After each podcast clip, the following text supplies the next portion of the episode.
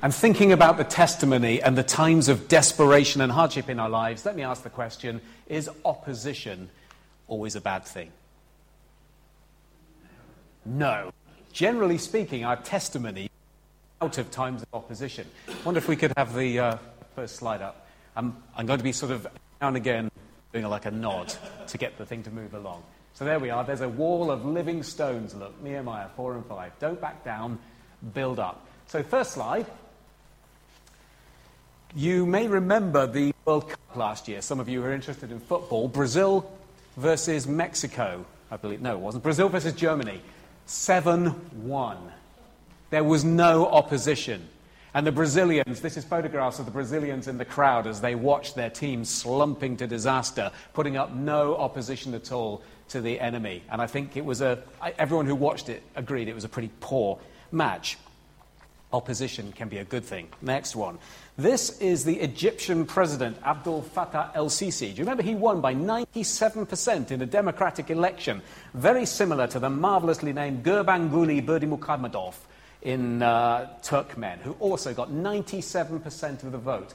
That's him there, you see. He gets to drive a nice sports car because he's the president. No opposition at all in an allegedly democratic election, which gives you a different sense about what we've just gone through in the last week and about the joys of being in a real democracy, whatever the failings and weaknesses we want to look at our own system. Opposition is a good thing because it makes the winning a better thing, a stronger thing, a generally a better thought out thing. Or the next one shows that I don't know if any of you go to the gym or work out, but what happens if you just keep using five kilogram weights for the entirety of your life? You, generally speaking, just don't get any stronger because resistance training, they call it, relies on, clue is in the name, resistance. If there's no resistance, you don't get stronger muscles. Opposition is a good thing. So as we look at this, these two chapters in Nehemiah, when the opposition to the building of the wall that I believe you considered last week starts to happen, good things come out of it, but it doesn't make the opposition any easier to bear. So as we get started, let's pray. Father, we just thank you for your word. We thank you for Nehemiah 4 and 5, the extracts that we heard from it, and we thank you for what you are speaking to each of us, these lessons in Nehemiah's life about opposition. Help us to be people of grace, people of patience, people of steadfastness. And Lord, we pray that you would give me the words to say today that will be of benefit to all, and you give each of us listening hearts to hear what you are saying to us by your Holy Spirit. In Jesus' name, amen. So we want to build something good for God. Here in Fivehead, over in Chard, we all want to be building something, and we know it's going to be hard work. We want to see the kingdom come. We want there to be light shining out of the church for the community around us, but we know that that is going to take effort and involvement by each of us individually. There are leaders, but without people building the walls, the leaders don't get very far. Nehemiah probably did lay some bricks, but he didn't do most of the work. And last week in chapter 3, you learned about all the people who were doing the work. At a time when the church's walls seemed to be broken down, where in the UK the church seems to be in disrepute and in decline at a time when perhaps here in Fivehead you are now struggling with what are we going to do in the future and how do we want our church to grow and prosper and how should we all be involved. These are times when we want to build something. And we have to look at the low points and guard them. So there's, a, there's one part of this chapter where we hear about some parts of the walls were lower than others, and Nehemiah stationed guards in those low points. And you, in all probability, are one of the guards in the low points at a time when there is rebuilding and restructuring and new things are going on here. We're going, however, to face opposition. Things will be happening in our own lives. Confrontation may come against us. Who knows what may come? And we have to stand together as a people to get the job done. So Nehemiah's got a great project, and he's going to be our example. Uh, uh, he has been for the last few weeks, and he's going to be. And he needs to build a wall, but he also needs to build a people. He's got to build defenses, but he's got to build his people together around him. And in order to do that, God is going to provide opposition. And that is going to help them focus on building the wall and focus on building the people. Now, the event talking about in these two chapters, we know from something, a, a verse that you'll come across next week in chapter 6, take 52 days out of one year, 2,459 years ago. We can be that precise. So we're looking at a 52 day period, 2,459 years ago. And this is a moment that is going to be transformational for the people of God for the rest of history. Nehemiah, we know, has gone back to rebuild the walls. He was an official in Artaxerxes' court, and he looked very sad when he heard the bad news about what was going on in Jerusalem, and Artaxerxes agreed to send him back. The cupbearer to the king goes off to be the governor of Judah, in amongst other governates around that area who are very, very politically sensitive to what's going on. And he's going back because he wants to safeguard the people, rebuild the walls, and keep the testimony of God alive in the temple that God has allowed to be rebuilt. He's been an exile in Susa, and his brother Hanani has been the one who's come, you'll remember from the first couple of chapters. His brother Hanani stand up from Jerusalem and told him the stories and made him sad, and that has allowed God to work in his life and allowed the king to send him back. Artaxerxes sent him to scope it out. He's gone around the walls, he's looked at it, he's worked out what's going on, he's worked out that the people need encouraging and need stirring up and need to be told, you can do this. You may think you're beaten and broken down and everyone's against you and the walls are helpless, but you can do this. This is a moment that you can actually triumph for God. So, why is he doing this? Why does he go? He's a cupbearer, he's got a good job. He's going because his heart is in it. He really has a heart for the things that God has said through Jeremiah. You hear him quoting the prophet Jeremiah, who is the one who said that the people would go back home again. And his people are important to him. It's not just about him and his job and keeping his head down and succeeding in Babylon, but the people of God are important to him and he wants to go and do something for them. But most of all, you sense through Nehemiah as he speaks that he knows God is in it and he's therefore prepared to go and be the agent for God. He doesn't really know why he's going or what he's going to do, but when he gets there, he's going to be God's agent. So he loves his people. He has a hope that God is going to fulfill the promises that he made through the prophet Jeremiah. And he has the faith to take a step and act on it. So we can have the next slide. Here's a verse that is, has been of some importance to us in Forefront just recently. We remember before our God and Father your work produced by faith your labor prompted by love, and your endurance inspired by hope in our Lord Jesus Christ. These things are true in the church as they were true for Nehemiah. It is the hope that God is going to achieve the things that he has promised that gives us the inspiration to get going, to actually say there's something we can do here. God does intend his people to be strong, defending one another, and being a light. It is our faith then that enables us to step out and say, all right, if that's what God has said, and if that's my hope, let me take a step. Let me do something to make this happen. And it is our, eh, our labor prompted by love, and then our endurance is inspired by the fact that God is going to keep on doing what he wants to do despite the opposition. And all the way through the New Testament, and we'll look at a couple of other similar verses later, you get this sense of this triad faith, hope, and love. It is our hope that enables us to keep going, our love that makes us want to start, and our faith that enables us to take the step in the first place. So we need to search for these things in God for ourselves. So in these two chapters, there's opposition. We've got opposition from a chap called Sanballat, who interestingly is one of those characters in the Bible for whom there is lots of other reference in other writings and inscriptions around the world. Sanballat is there. There's a chap called Tobiah who seems to be a believer in God but he's a governor of another region, the, the Sumerians. The Arabs are mentioned in here. The Ammonites are in here. The Ashdodites, the Kendodites. Oh, no, no. All these people are in opposition to what the Jews want to do because they believe their political power is going to be eroded.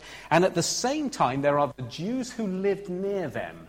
We, we find in Nehemiah chapter 4. The Jews who lived near them. So the people of God who lived near the political powers of this world. In other words, people who had made the compromises. They'd say, We want to be like the pol- political people around us. We don't really want to be very religious. We're kind of much happier with Sanballat. Thanks very much indeed. And then there's failure among the people of God themselves, and that's what chapter 5 is all about. So, chapter 4 is all about the opposition from outside, and chapter 5 is about what's going on inside. So the Jews have begun lending to one another. There have been times of hardship. There have been failures of crops. There's been droughts. We read about a drought, I think it's in Amos, that takes place a little bit before this. But clearly, times are hard in many ways, and the Jews are starting to exploit one another and to lend to one another and take interest, which the law forbade them to do, and even then to sell one another into slavery, which is expressly forbidden in the law of God. And that's something that Nehemiah is going to have to overcome weakness and frailty, lack of faithfulness, greed, opposition, and of course, fear. Fear of the future, which underlines so many other things. So, if you've got opposition that looks quite serious, it takes a little bit of courage to take it on. So, I don't know if anyone listens to the recordings of this, but our photograph shows an interestingly large snake taking on an absolutely enormous crocodile. A big bite to take. If you've got something huge to tackle, something to confront, there's likely to be quite significant opposition to it.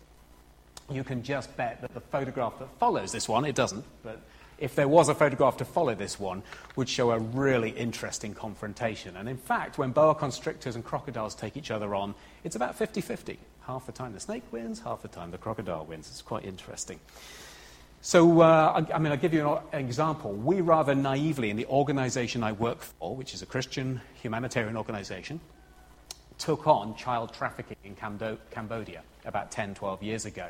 And we kind of went into it with a naive assumption that this is so obviously a good thing to do to stop people selling children for sex around the Southeast Asian nations that everyone would rally along behind us.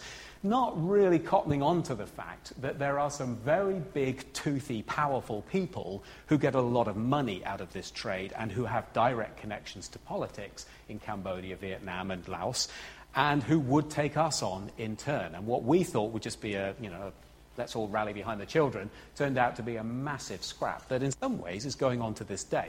And we had to make a decision very quickly. Were we prepared to face that kind of opposition in countries where we really wanted the license to operate from people who had the power to throw us out if we got things wrong? So there's a, when you take on a big new task that looks toothy and, and meaty, you expect a big fight.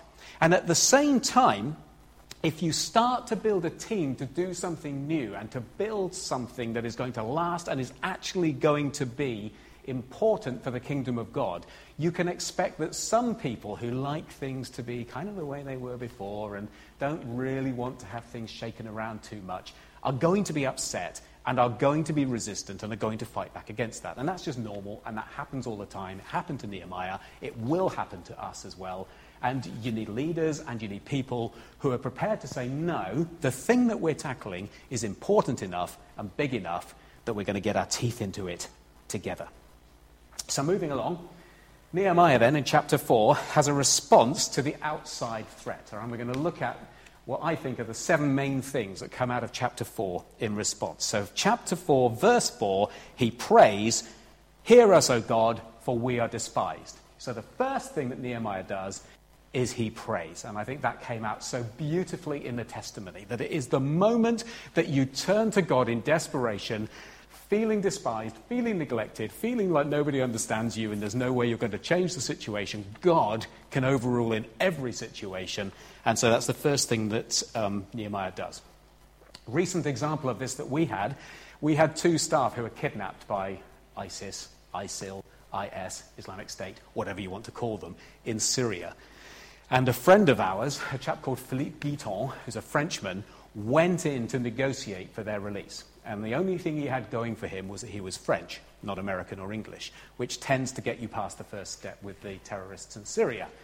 And he said there was a moment at which he was sat in the middle of a room and surrounded by people, some of whom had balaclavas on, all with their Kalashnikov rifles, AK 47s, all standing around him being threatening. And he was trying to argue for the release of two members of staff. And suddenly it dawned on him that he might have bitten off more than he could chew because they could take him just as easily as the two guys who'd already gone.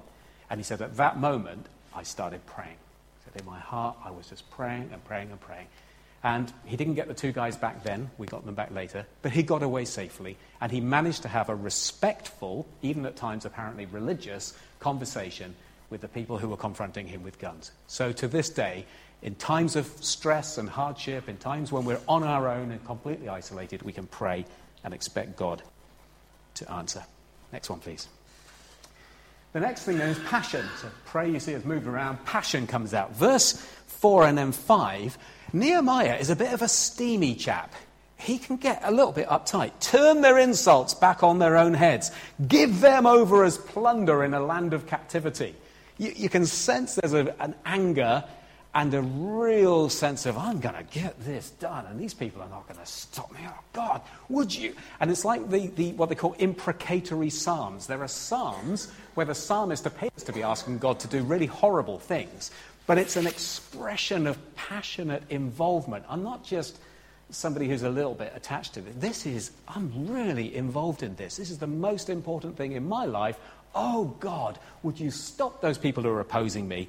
And he gets really quite, quite worked up. There's an anger that comes out of Christian work sometimes that is not inappropriate. A lot of anger is inappropriate, but there is an anger about some of the injustice and the inequality and the offensiveness of the world around us that really should inspire us to get more involved and more passionate about things. And I think if God loves the church and God wants the church to be a light on the hill in a local community, that's something that we can get passionately involved in and strive to see happen better and more. So, Stephen, let's have a picture of Stephen. The first martyr in the church who is out there. He's been a good deacon, he's been serving at tables, and then he is opposed, and he preaches the most steamy sermon. Really, quite sort of, if you read chapter 8 of Acts, he really gets into the leadership and the religious leadership at the time and basically reminds them that they've completely forgotten what they're about. As a result of which, they stone him to death. And as they're stoning him to death, he compounds his error by saying, I see heaven open the Son of Man standing at the right hand of God. And they're really angry and they're throwing stones. And he prays, Lord, do not hold this sin against them. Do you think God answered that prayer? Bible quiz. Did God answer Stephen's prayer, Lord, do not hold this sin against them? Do we have any evidence? There was a young man holding the cloaks there at the time, name of Saul of Tarsus. And he three times gives testimony, just in the book of Acts, about how he had been a major participant in the killing of Stephen and then later in trying to persecute the church. And he, obviously, as we all know, he becomes converted. He's confronted by Jesus as he's on the road to start wiping out churches in a distant city, and he becomes Paul and writes about a third of the New Testament for us. And if you read chapter 8 of the book of Romans, which is his great statement of the gospel, and read it thinking about this incident, it will come alive to you in a completely different way. There is now no condemnation for those who are in Christ Jesus. He says, and whatever opposition there may be, he says, be it from angels or death or persecution or naked or famine or hungerness or the so- no, nakedness or hunger, famine and the sword, whatever opposition, he says, means nothing because God overrules in everything and he, I'm absolutely convinced as you read that chapter, he's thinking about this time when he participated in the stoning to death of the first Christian martyr who saw the Son of Man standing next to God. And you read the end of chapter 8 of Romans, that whole sense of God is supreme over everything that happens to us and confronts us in the world comes out of this angry sermon that Stephen preached about him as one of the religious leaders of the time ignoring the will of God and going off and doing something different. So we can get a little bit steamy and a little bit passionate and a little bit involved about what God is calling us to do. Next one, please. Third thing, then, that Nehemiah does after he's prayed and he's got passionate and he's really get stirred up, and you can imagine he's stirring other people up. So we rebuilt the wall, verse 6, till all of it reached half its height, for the people worked with all their heart.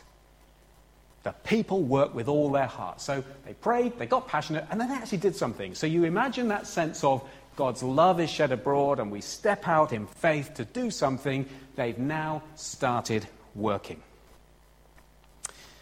In Africa, where I was working, I started working with World Vision because of the genocide in Rwanda, where a lot of children were left without adults 300,000 roughly, and we were trying to work out what to do for those children. But at the end of it, we said, well, at least that will never happen again. And then HIV swept across Africa, and you suddenly found a whole generation of adults being cut through by this disease, leaving children like Kimera and Kayemba. There they are. There's a couple of kids that I met in Uganda who had no adults left in their lives whatsoever. And the tragedy of it all was that the churches were turning against children like this. They were already against some of the adults who were sick, but they were turning against the children because if there's two things that churches don't like talking about, it's sex, HIV is a sexually transmitted disease, and death. HIV kills you in the end through AIDS.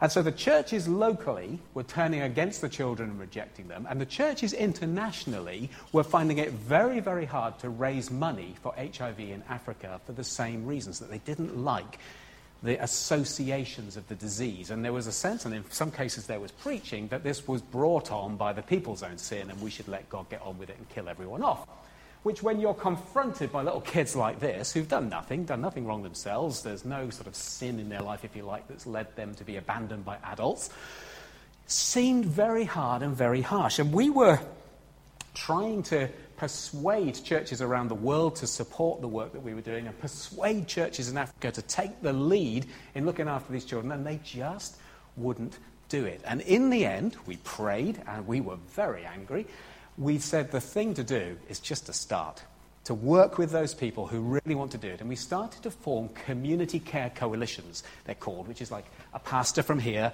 and a headmaster from there and a couple of health workers from here and bring them together, get the women's groups in the churches. They were always in the lead. The women's groups really understood stuff men never did. And say, we are the ones who need to be supporting these children in the community. And they started to work. And they had no money for it. They were raising the money themselves. They were gathering together rice each week and selling it off and doing all sorts of stuff to raise money. And they stepped in to become surrogate parents to 20, 30, 40 children in every village. So if you imagine in Fivehead, 40 children, probably would be about right, who have no adults left in their lives at all. Nobody's looking after them. Nobody's making sure they go to school, providing them clothes, making sure they eat at all, let alone properly.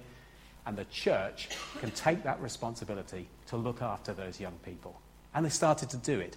And we shamed the churches in America and the UK and in other places by showing these images of local African communities starting to come together around the children in their communities.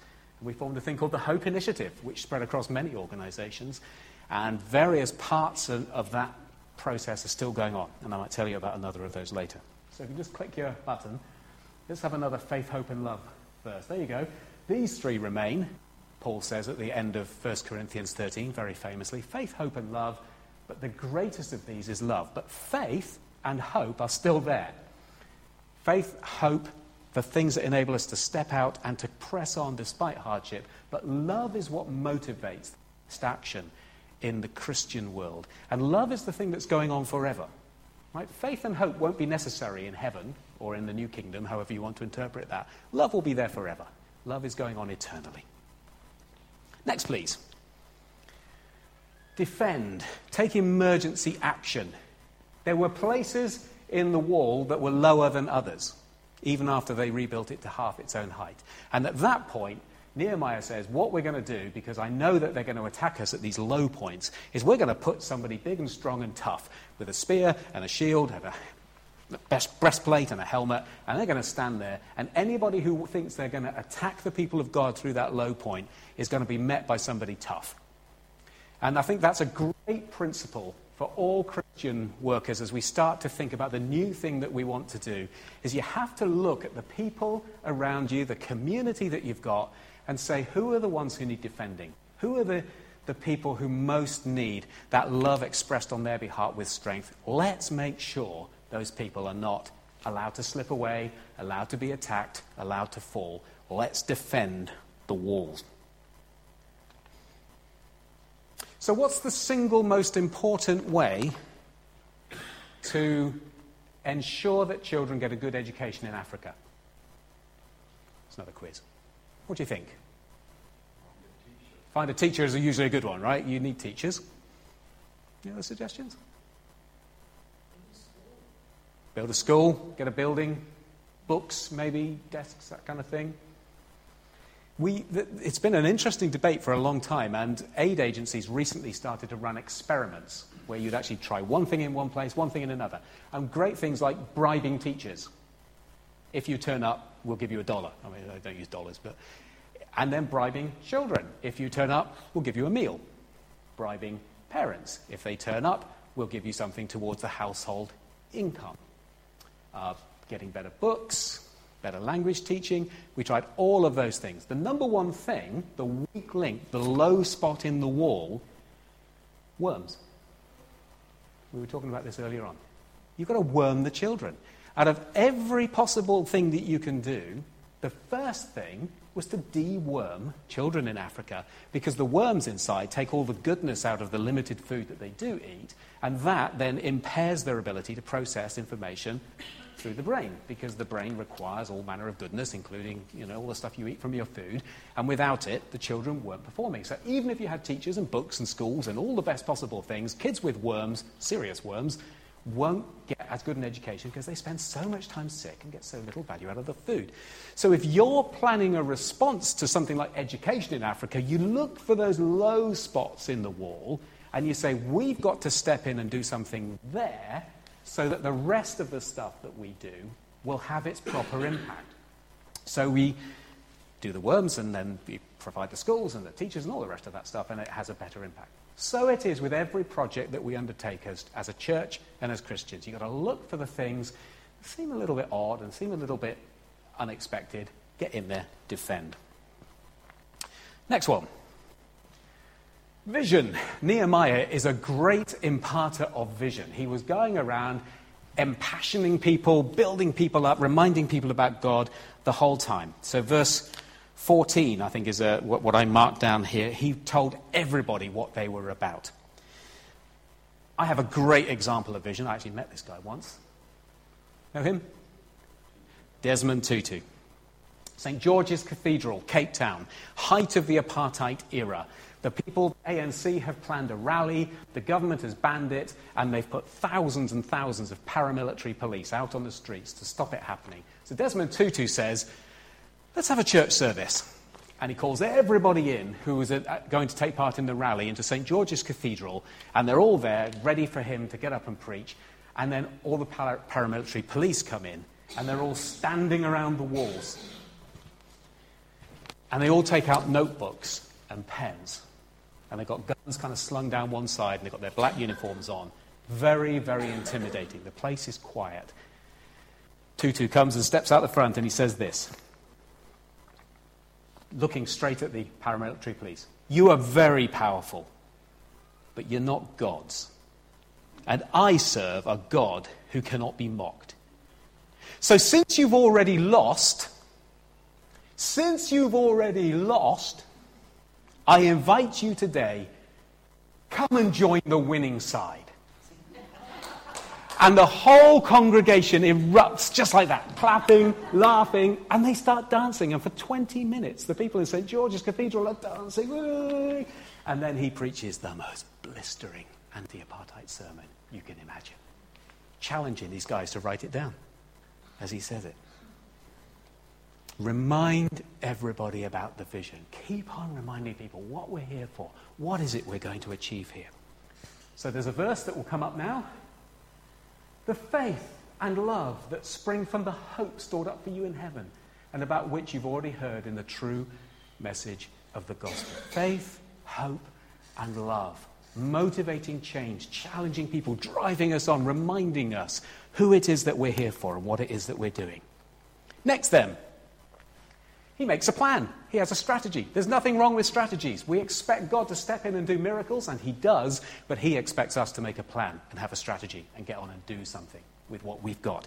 And it's a complicated plan. If you read from verse 16 and onwards, you have to have one member of your family with weapons while you're out there with your hoe and your hod and your mixing mortar. You have to have a sword on your side while you're carrying bricks on your shoulder. You have to have these guards on the low points. You have to station people in places around the wall. He makes a very comprehensive plan for how to rebuild the walls. I was thinking about Justin Welby going off to Egypt last week, um, talking about Christianity in the Middle East, which I'm very pleased we prayed for earlier on because Christians are being pummeled and persecuted across the Middle East in a way that hasn't happened for 2,000, mm, 1,400 years. And it, it's extraordinary just how many communities are being emptied of Christians at the moment. Um, whereas in the past, we could have just kind of prayed, oh, God, look after the Christians in the Middle East. Now we need a plan. We need something bigger. We need to get involved.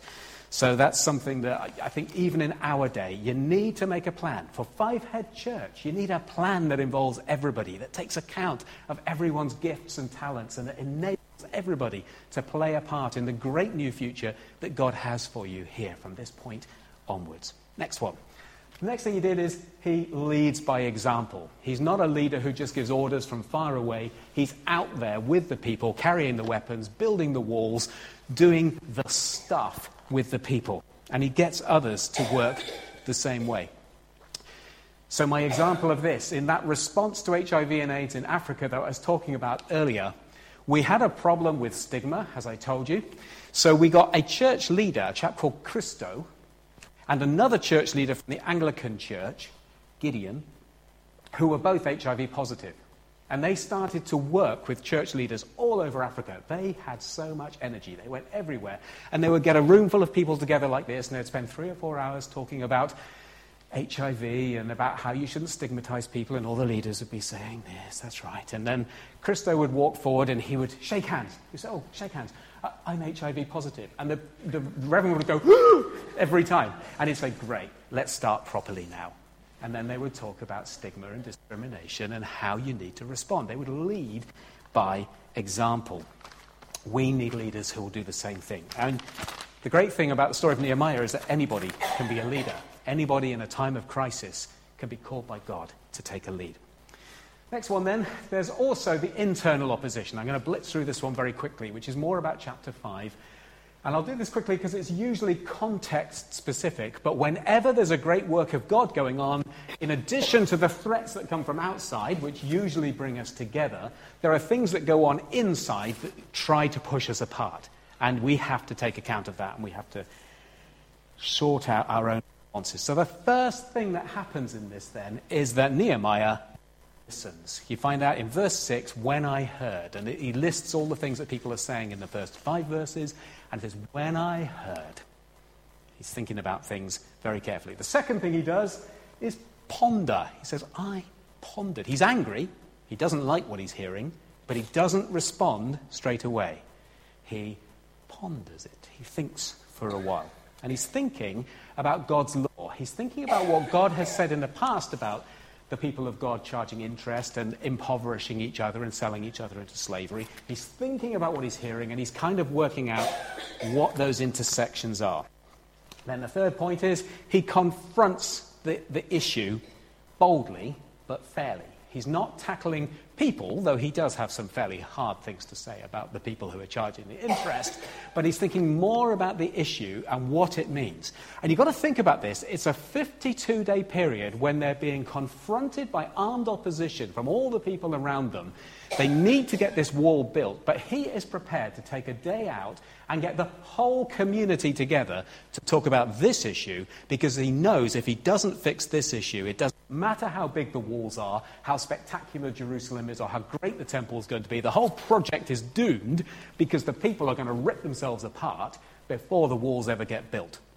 So many Christian projects have foundered after huge, great visions and plans and people pouring in loads of money and great amounts of work being done, and the whole thing falls apart because people start fighting among themselves over issues of power, issues of money, issues of all sorts of different issues. And if you don't confront it boldly, you don't get a resolution. Then he admits a bit of personal involvement. Okay, me and my people have also been lending money. It's not actually clear whether he's using himself as a good example or a bad example from that verse, but the point is, he admits that he is part of this whole process. He's part of what's going on as well, and he is going to be bound by his own rules. Then, he makes sure everybody knows the price of participation. Outlines it very, very clearly in verse 13 that if you're going to take part in this vision, if you're going to be part of this new construction, this new thing that God is doing, there's a price. And the price involves how you live your life and how you speak about your neighbors and how you lend the money and how you receive the money back. You need to live the life to be a part of the people. And he, he's very good and several times gets people to make commitments based on the vision that he's outlined. Then, once again, he leads by example. So he's talking about his own generosity. He shows that he will share his food with everyone. He has hundreds of people coming to eat with him.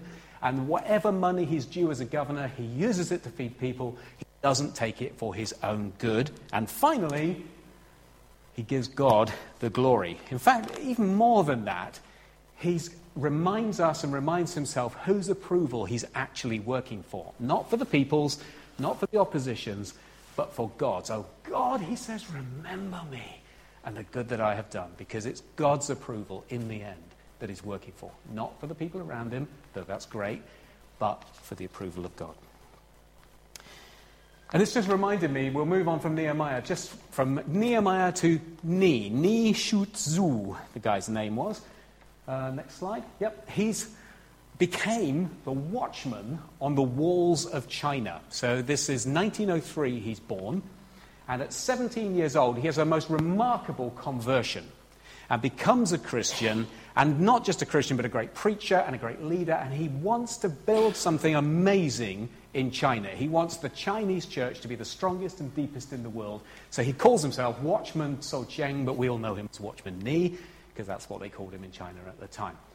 The communists are taking over China a little bit later, and he's being opposed by the communists, but worse than that, he's been rejected by his own church. His own churches throw him out. They say, You're too radical, your preaching is too strong, the communists are going to hate us, we don't really like what you have to say about personal salvation, we'd much rather just be a kind of a club in a communist society. Next, next little part. So he carries on preaching, he gets arrested, they throw him in prison, and for the best part of 20 years, I believe it is, and we'll see that in a moment, he is kept from seeing any of his friends from his former church. He's constantly told that he must not talk to other prisoners, he mustn't preach to them, but he does anyway, so he gets punished and beaten up and brutalized.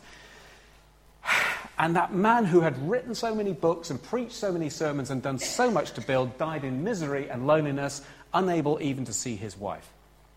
But today, they say, 10 to 15% of all the Christians in China have a direct chain of connection back to the preaching, writing, and teaching of Watchman Nee.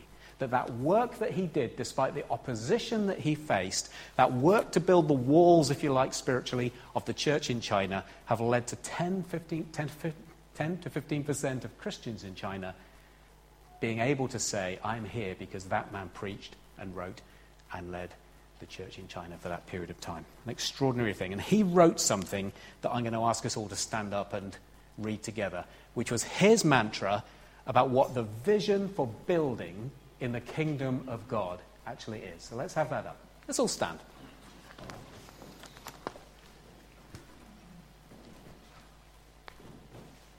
Together. Outside of Christ, I am only a sinner, but in Christ I am saved.